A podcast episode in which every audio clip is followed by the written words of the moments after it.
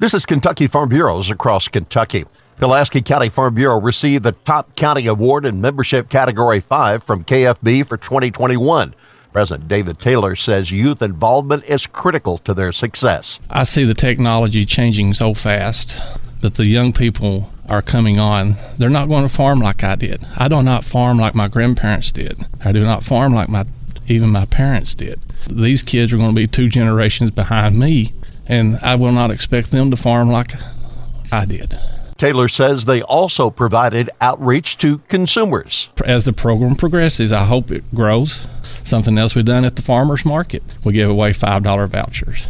I mean, we we supported with a thousand dollars, and I think every thousand, all thousand dollars was used at the farmers market. Um, trying to advocate Farm Bureau Federation that we are more than just insurance. Taylor hopes for increased community engagement. This is Across Kentucky.